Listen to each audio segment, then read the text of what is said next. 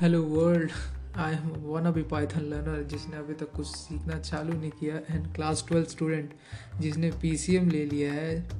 मैं तो brown parents वाला ऑफेंडेड जोक बनाने वाला था इस चीज़ के लिए बट सोचा पहले एपिसोड में जो इंट्रोडक्टरी है, उसमें क्रिंज ना करूँ। ये पहला एपिसोड भी नहीं है ट्रेलर में भी। हाँ तो hello guys normies and dang जो शायद इसमें होंगे भी कि नहीं, मेरे को नहीं पता। नॉर्मल पीपल्स ही मेरा मतलब पॉडकास्ट सुन रहे हैं। तो आई एम पंकज सिन्हा एक एक गलत नाम। तो मैंने ये पॉडकास्ट कब से बनाने का सोचा था यार? लिटरली लाइक तीन चार महीने हो गए।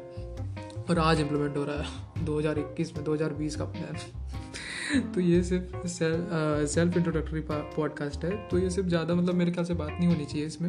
हाँ तो ये सब मतलब स्टार्ट हुआ था यार लॉकडाउन हो गए। तो लॉकडाउन में स्टार्ट हुआ था शुरू में तो बहुत अटेंशन मिले थे ना मतलब क्या ही बोले।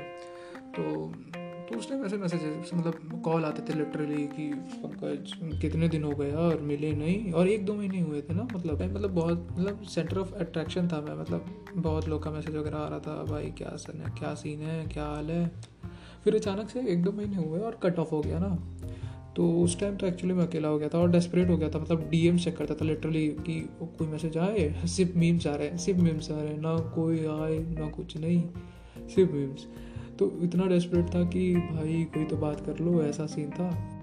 फिर वही उस टाइम गाने का शौक था तो बहुत ज़्यादा सुनता था। एक दिन अचानक सजेशन में आया कि पॉडकास्ट बोला, सुना तो हूँ बट क्या सीन है? देख लेते हैं। तो उस time two peas and pod में भी थोड़ा थोड़ा ट्रेंडी हो हो रहा था उसी टाइम शुरू शुरू लॉकडाउन के टाइम तो मैंने क्लिक किया।